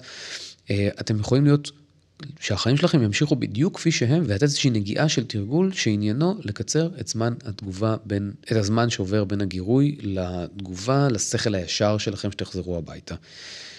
אין בעיניי, אה, אתם יודעים, רוצה להגיד כאילו שאין בעיניי דבר יותר חשוב מהמדיטציה ומתרגול מיינדפולנס, אבל שלושת הצירים האלה הם חשובים איפשהו באותה מידה. אבל המיינדפולנס בתור חוליה מקשרת, שאם אתם לא רוצים טיפול ארוך טווח, ואם אתם לא תעשו את הציר היומי, שתכף אני אדבר עליו, אז המיינדפולנס הוא סוג מסוים של תעשו רק את זה, וכבר החיים שלכם יקבלו שיפור מטומטם לגמרי ברמת התקווה והביוטי שאתם יכולים אה, להביא לעצמכם. אני כשאני נמצא בתקופות שמאיזושהי סיבה אני לא מתרגל, אני קולט איך החיים שלי משחירים, לידרלי, משחירים. וכשאני נמצא בתקופות שאני מתרגל, הראייה שלי נהיית פתאום בהירה יותר. אין לי איך להסביר את זה, זה פשוט, כאילו אם אתם רוצים, יש לזה מלא הסברים מדעיים ואתם יכולים לחפש אותם, אבל, אבל, אבל פשוט, פשוט תעשו מדיטציה, you know, תעשו מדיטציה, זה, זה, זה, זה, זה fucking המתנה הגדולה ביותר לצד פטריות סאבין שהאדם קיבל. הציר השלישי הוא הציר יומי. שזה בעצם המעשים היומיים שאנחנו יכולים לעשות, ואותם צריך לשים על איזוש, באיזושהי צורה מסוימת על system. כי הציר היומי הוא, הוא קשור לפעולות שהן יותר קטנות במקום מסוים, אה, שעשויות להיראות באיפשהו לא חשובות, אבל כאילו כשהן בודדות, אבל האפקט המצטבר שלהן הוא בחיווט מחדש של המוח שלנו ליצירה של wise hope, וכתוצאה מזה, כמו שאמרתי, אה, חירות מחשבתית. אלא צריך לשים את זה על סיסטם מהסיבה שחלק מהדברים פה ידרשו שנשים אותם ביומן, וחלק מהדברים ידרשו שנשים אותם בתור תזכורות, אם אתם משתמשים ביומן בשביל אה, ניהול משימות, או אם אתם משתמשים באפליקציית ניהול משימות אה, כדי לנהל את המשימות שלכם, אבל איפשהו שלא יהיה, שתהיה לכם איזושהי מערכת שנקרא לזה חוצבת לכם ביום-יום, ופתאום מפריעה לכם ב-11 בבוקר להזכיר לכם ש, אוקיי? אה, וזה לא יבוא בפני עצמו. אתם יודעים, תמיד אומרים לכם כזה, כן, אתם צריכים, נגיד, סתם, צריך, כדי להרגיש יותר טוב צריך להכיר תודה. יופי, אחלה. מי שזה לא חלק מההוויה שלו, יכיר תודה יום למחרת, יומיים למחרת, וזה יפסיק אחרי יום, שלושה ימים. אנחנו צריכים לבנות מזה סיסטם, ש... שבמרכאות היום-יום שלנו, הריצה שלנו, והטייס האוטומטי שלנו, שאנחנו פשוט פועלים כ-human doers כל הזמן, כל הזמן רק עשייה, עשייה, עשייה, עשייה, פעולה, פעולה, פעולה, פעולה, פעולה, או מהצד השני שזה בהייה ובטלה, בהייה ובטלה, בהייה ובטלה, ואני כמובן לא אומר בטלה בצורה של גנאי, אלא פשוט במובן של אי עשייה, בוא נקרא לזה אי עשייה, לא בטלה, כי הכוונה שלי היא לאי עשייה. אבל בין אם אנחנו בציר של המגה עשייה או באי עשייה, משהו צריך להפריע לנו ולהזכיר לנו לעשות את הפעולות היומיות האלה. הפעולות היומיות האלה, כמובן שיש את האספקטים הפיזיולוגיים, כמו שאמרתי, שזה אה, שינה של 7 שעות, 8 שעות. אה, בסדר, יש את הימים שפחות, שפחות מסתדר, ויש את התקופות שיש לכם תינוק חדש בבית, בסדר, אני לא מדבר על המקרה קיצון, אני מדבר על, שוב, על, ה, על הממוצע. בשינה אנחנו מחדשים בעצם את, ה, את כל המשאבים של הגוף שלנו, הגוף שלנו נכנס ל-repair, לסוג של מוסך כזה, אה, מוסך במובן של מוסך של אוטו. מתחדש, ה-level, של הדופמין שלנו עולה כדי שנוכל לשפר לעצמנו את המוטיבציה אה, ואת הרצון שלנו ללכת להשיג דברים. דברים האלה קשורים מאוד מאוד מאוד לשינה. אה, אתם יכולים להקשיב לפודקאסט של אנדרו הוברמן, זה באנגלית, אבל, זה, אבל, אה, אבל הוא מדבר המון על האפקטים של שינה, כי הוא מדבר כל הזמן על מדעי המוח, אני לומד ממנו מלא.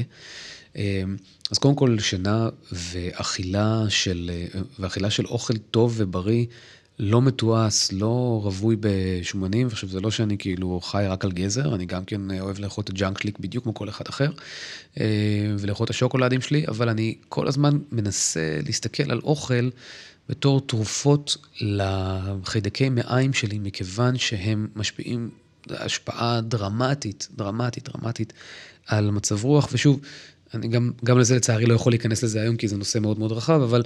אה, אני מבטיח שאני אדבר על זה, או שאני אביא מומחה או מומחית, מומחית שידברו על העניין הזה, אבל אוכל, שינה, אה, אה, שתייה של מים, זה באמת הנדבכים הכי הכי הכי בסיסיים של אה, לקיים פעילות יומיומית על מנת לבנות את ה-wise hope ואת החירות שלנו. זה לא בשביל להרגיש טוב, וזה לא בשביל גוף בריא. זאת אומרת, ברור שזה בשביל זה, אבל בקונטקסט של השיחה שלנו, זה בשביל הסיכוי לצאת מהשבי כמה שיותר מהר ולא לחזור אליו. כי אפשר לצאת מהשבי, אבל גם מהר מאוד, וראיתי את זה מספיק פעמים בחיים שלי, אפשר לחזור חזרה בדיוק לאיפה שהיינו ולאותם שו... שו... שווים, לאותם, לא יודע אם יש שבי ברבים, אבל לאותם מקורות שבי שהיינו בהם.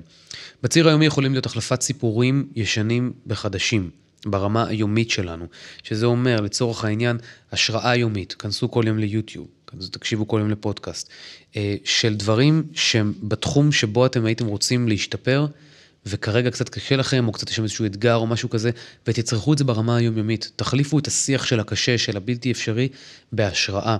זה לא יבוא מתוצאה מזה שאני שלחתי לכם במקרה איזה לינק לאיזה פודקאסט. זה דבר שצריך לבוא ברמה היומיומית, שיש לכם שעה או חצי שעה או רבע שעה או עשר דקות בסוף יום, תחילת יום, לא משנה מה, שבו אתם צורכים שיט חיובי. זה בדיוק כמו אוכל, זה בדיוק כמו להגיד כזה, כן, אני אוכל כל הזמן במבה ואני נהיה לא בריא, ואני לא מבין למה. כן, כי אתה אוכל כל הזמן במבה ואתה נהיה לא בריא. אבל אם נחליף הלכה למעשה, ניקח את האחריות למלא את הירקות, את המקרר שלנו בירקות, ולבשל, ולהיות מודעים למה שאנחנו fucking מכניסים לגוף שלנו, אותו דבר. לקחת מעשה אקטיבי ברמה היומיומית, לספוג השראות יומיות. אצלי כל יום, היום שלי נסגר ביוטיוב, בין אם זה על ChatGPT ודברים מעניינים שאפשר לעשות איתו, ועד הרצאות של אה, איש רוח כזה או אחר, בדרך כלל בעולמות הבודהיזם מן הסתם, ובין אם זה יהיה חמש דברים שלא ידעתם על חיידקי מעיים ואיך ברוקולי עוזר לזה. כי וואלה, יש לי כל כך הרבה מה ללמוד בעולם הזה, אבל זה מעבר לידע. זה כדי לזכור שחיידקי מעיים ולהזין אותם זה חשוב. וכדי לזכור שברמה היומיומית שלנו, מדיטציה זה חשוב. וכדי לזכור... שלדבר עם צ'אט GPT זה נורא נורא נורא כיף, אוקיי? ההכנס, להכניס את ההשראה היומית שלנו, בהכרח תדחק לנו לאורך זמן את הסיפורים הישנים שלנו. את הסיפורים שבהם זה אי אפשר. את הסיפורים שכמו שאמרתי מקודם, באותה, באותו סיפור על החדשנות של הארגון, this cannot be done, אי אפשר לעשות את זה, או ככה תמיד עשינו את זה. זיבי, לא מוכן לקבל את זה. עוד דבר, תרגולת, סליחה, תרגולת של הכרת תודה, של gratitude, יש אנשים שעושים את זה באופן טבעי, אני מודה שאני לא מספיק חזק בזה. אחת הסיבות שאני עושה את הפודקאסט הזה, זה גם בשביל להזכיר לעצמי כל הזמן את הדברים שחשובים לי, כי שוב, כמו שאמרתי, לא הגעתי ומצאתי, אלא כל הזמן הולך בדרך. אז gratitude, לכתוב בבוקר, אני צריך לחזור לזה גם כן. אמ, את השלו, חמשת הדברים, עשרת הדברים שאתה מודה עליהם היום, אחלה, אם זה, אם זה, אם, אבל לא לכתוב את זה במקום של אה, אני מודה על החשמל, אלא להרגיש את זה בגוף שלנו, כאילו להפוך את הגוף שלנו מלהיות חוויה טעונה ב... פתח מירכאות, הקושי של החיים לחוויה שהיא אחרת לגמרי בגוף. אם אתם אנשים דתיים, יותר קל לכם כי יש לכם ברכות והודיה כחלק מההוויה היומית שלכם. חילונים, יותר קשה לכם. אני לא יודע אם אנשים דתיים חווים את ההודיה באמת מכל הלב או לא, כל אחד ואחת זה מן הסתם זה דבר שהוא מאוד אינדיבידואלי, אבל ההזמנה היא בעצם להתחבר לסיפור ממקום של להרגיש אותו בגוף שלנו, ולא רק uh, להגיד במוח, אה, אני מודה על זה שאשתי חמודה. לא, אלא וואו, לא מאמין שזו הבת שלי. וואו, לא מאמין שזו הבת זוג שלי. כאלה דברים. Uh, לראות את הפלא, אני רוצה לעשות פרק על פלא, כי זה תחום שהוא מאוד מעניין אותי. איך אפשר להתפלא יותר? כמה, כמה אתם מתפלאים? כמה אנחנו מתפלאים בהוויה היומיומית שלנו? הליכת פלא. הליכת פלא, או במילים אחרות או, A-W-E, אה, פלא, אה, זה משהו שראיתי, ב... אני חושב שזה היה בניו יורק טיימס לפני כמה זמן. אתה, אתה הולך ברחוב, אתה לוקח מספר מ-0 עד 100, לצורך העניין 77, סופר 77 צעדים ונעצר, מסתכל מה שמסביבך ומתפלא. כי, כל, כי סביר להניח שכל מה שיש מסביבך כרגע הוא פלא בלתי ייאמן, רק מה, אנחנו לא מורגלים להסתכל בזה ולעצור את זה. אה, לעצור, לעצור על זה ולהסתכל. אז הליכת פלא כזאת, שהיא מתוזמנת לכם ביומן, או שפתאום אתם הולכים ברחוב ויש לכם תזכורת מאפליקציית ניהול משימות שלכם, תעשו הליכת פלא, זה פתאום בקטנה. ולראות את היוטיוב ההוא זה בקטנה, ולעשות, ולסגור ביומן אירועים שמטיבים עצמנו איתנו, כמו ללכת למוזיאון, לפגוש חברים, אבל לעשות פעם בשבוע את ה... סידור משמרות הזה עם עצמנו ביומן, שבו אנחנו קובעים את האירועים האלה, כן? ללכת בפארק, לעשות ריצה, לא בשביל הספורט, אלא כדי לצאת החוצה, אם אתם רצים במכון כושר על הליכון או whatever. כל הדברים האלה, זה עשייה היומיומית שהיא בקטנה ומרגישה מרגישה כמו מה המשמעות של זה, אבל צריך להאמין ולבטוח בזה שהצורה שהמוח שלנו עובד מבחינה נוירולוגית זה ככל שאנחנו משחזרים יותר ויותר ויותר התנהגויות וסיפורים, כך יש לנו יותר ויותר ויותר התנהגויות וסיפורים. זאת אומרת, התחושות השליליות של החוסר אמון בעצמנו, של הסטרס, של ה-whatever שעולה לנו, נשענים על חוויות עבר שפשוט שחזרנו אותם 80 אלף פעם את הסיפורים האלה. אם שחזרנו את זה לרעה 80 אלף פעם, כנראה, ו, ונטבעו בנו המחשבות האלה שככה זה, כנראה שזה גם יכול להיות אחרת. עוד דרך לקחת חלק ממשהו גדול מכם. אז עכשיו אנחנו מדברים על הפגנות, מעולה. שימו לב שהפגנות הן חוטפות מוח. הפגנות הן דבר, או מעורבות פוליטית זה דבר שמאוד מאוד מאוד מאוד מאוד יכול להכניס אתכם לסבל ולדוקה, ואנחנו עשויים להאמין לסיפור שבשביל האידיאל ובשביל הזה ובשביל הזה אנחנו סובלים. לא. זאת אומרת, זה בסדר גמור, אה, טוב למות בעד ארצנו וללה, הכל סבבה, זה עניין של אידיאלים וכל אחד עם איך שהוא מאמין, אבל אם אנחנו לא נשמור על עצמנו ונדע גם לסגת מהדבר הזה כדי לנשום ולקחת אוויר ולהתנגד לכל הקולות האלה שאומרים, טוב, אם אני לא אעשה את זה, אז מה זה? עוד שנייה ייגמר לכם האוויר. ככל שאתם מעורבים בזה יותר, תיגמר לכם האנרגיה. אם תיגמר לכם האנרגיה, לא תהיה לכם אנרגיה להמשיך, אז מה השגתם בזה, כן? לקחת חלק משהו גדול מכם, הפגנות זו דוגמה טובה. אה, אתם יכולים פעם בשבוע או פעם בשבועיים או פעם בחודש, לעשות לעצמכם כזה יום של שעה שבו אתם מסתכלים באתרים של קמפיינים למימון המונים, ומחפשים עמותות ומטרות חברתיות שעושות לכם טוב על הלב ושמים שם כסף, אבל שמים שם כסף לא מקום שעוברים על זה ברפרוף כזה, אה כן, בעלי חיים, כלבים, אני אוהב את זה, בואו נשים על זה 100 שקל, אלא להתעמק בעמותה, לרדת רגע לרזולוציה של לראות את היוטיובים שלהם, לקרוא את הפוסטים שלהם כדי להרגיש עבור מה אתם תומכים. זה כמו שאתם, זה כמו ההבדל הזה בין uh, לתת כסף לקבצן בלי להסתכל עליו, לבין להסתכל לו בעיניים ולתת לו את הכסף. זו חוויה אחרת לגמרי של חמלה, של, של התבוננות ב, במציאות כפי שהיא באמת. וכמובן להפסיק לצרוך חדשות ולהתנתק מרשתות חברתיות לתקופה. בואו תקשיבו לעוד ציטוט של אה, סנקה מתוך על קוצר החיים. הוא אומר שם, כל המלומדים, כל המלומדים המזהירים בני כל הזמנים, גם אם יהגו יחדיו בעניין הזה שלפנינו, לעולם יעמדו נבוכים לנוכח טשטוש הדעת שלוקים בו בני האדם. ועל זה הוא מדבר, שימו לב. הם אינם מתירים לאיש להשתלט על נחלותיהם, ואם פורץ סכסוך פעוט על השגת גבול, הם ממהרים לאחוז באבן או בנשק, אבל אל תוך חייהם הם נכונים להכניס זרים. ולא זו בלבד, אלא שבעצמם הם מובילים פנימה את הבאים לתבוע, חזקה על חייהם. לא יימצא אדם השש לחלוק את עושרו, אבל את חייהם מחלקים כולם לכל דורש. הם קופצים ידם בשמירה על נכסי אבותיהם, אבל כשהדבר מגיע לבזבוז זמן, הם מתגלים כפזר, כפזרנים הגדולים ביותר בעניין היחיד שבו הקמצנות ראויה לכל שבח. זה סנקה, שאמר אי אז לפני כמה מאות שנים, אה, דיבר על אה, התראות אה, של ynet בטלפון שלכם. אז כל מה שאמרנו מחזיר אותנו בעצם להבנה שהמחלק, שמחלקות החיים שלנו צריכות דמות של מנהיג ומנהיגה שיכוון ותכוון את התנועה.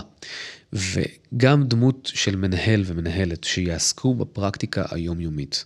כן? אז דיברנו בעצם על המנהיג והמנהיגה שבעצם בונים את הצורך. התקווה הנבונה הזאת שתביא את החירות המחשבתית שלנו. והמנהל או המנהלת זה מי שעוסק בפרקטיקה היומנית ומתכנן את הזמן ומתכנן את המעשים וקובע מתי ביומן וישתמש בסיסטם כזה לתזכורת וסיסטם כזה לתזכורת וכולי וכולי. למה אנחנו לא נותנים לעצמנו את הדברים האלה? יש תמיד פחד מכישלון, שזה לא יעבוד לי, שניסיתי וזה לא עבד פעם וכולי וכולי ואני מפסיק לנסות מאז. אם אתם בצד הסקפטי של הדבר, אנחנו צריכים לעבור ממוד של דברים שצריך לעשות, פתח מירכאות, סגור מירכאות, למוד של האם ניתן לעשות. המטרה שלי לא להגיע למטרה הסופית, בדיוק כמו המשחק קווסט במחשב שדיברתי עליו, אלא לחקור מה ניתן לעשות על מנת להגיע למטרה.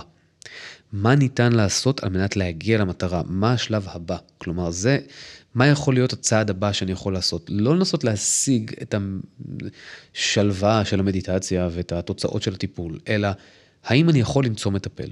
האם אני יכול למצוא איפה לומדים לעשות מדיטציה? האם אני יכול לחפש אפליקציה למדיטציה? האם אני יכול לעשות רשימה של דברים שעושים לי טוב ובמהלך החודש הקרוב לעשות חמש מהם? האם אני יכול?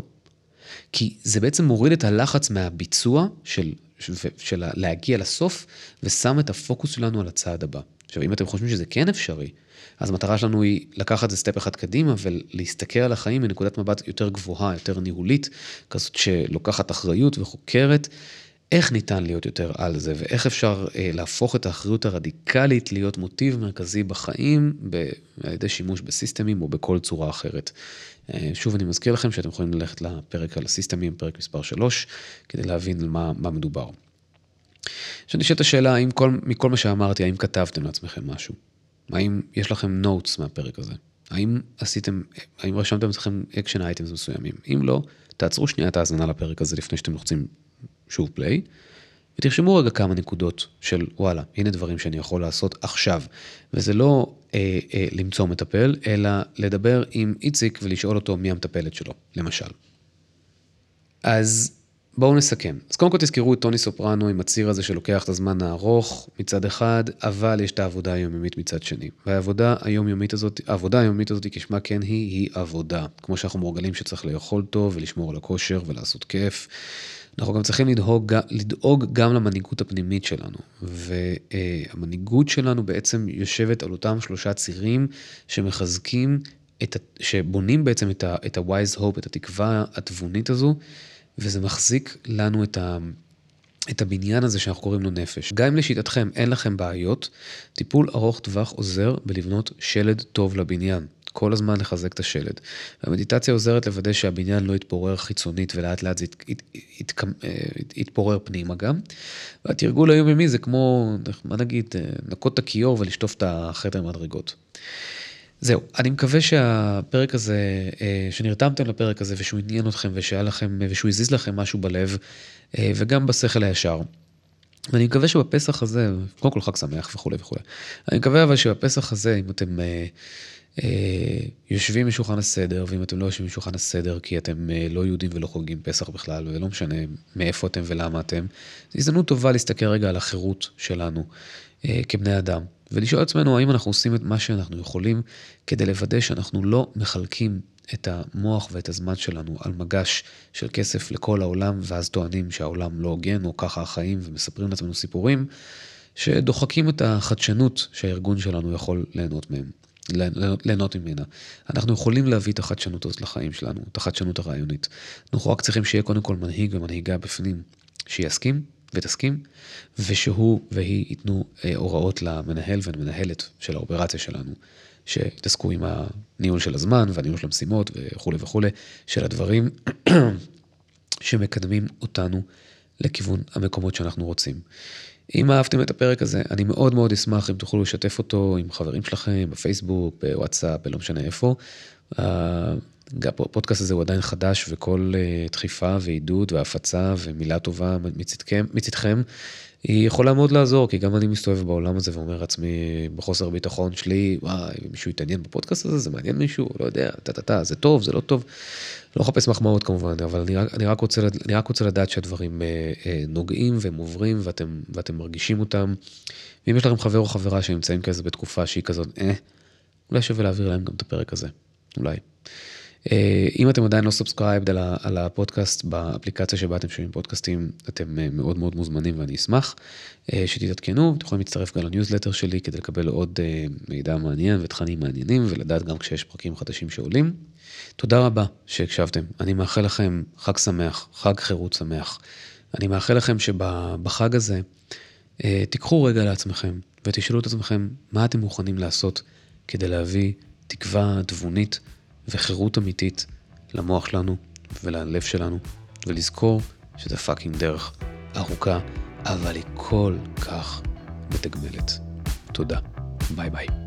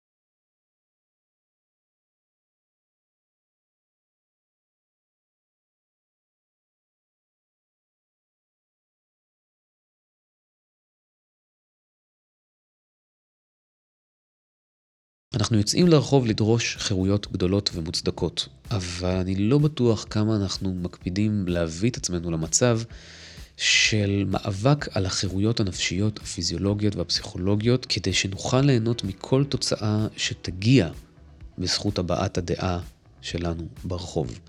כלומר, מה זה שווה? אז הצלנו את המדינה מפני מה שנכנה אותו לצורך העניין הצד השני. אבל מי יהיה שם בשביל ליהנות מזה? או איזה אנשים אנחנו נהיה כדי ליהנות מזה?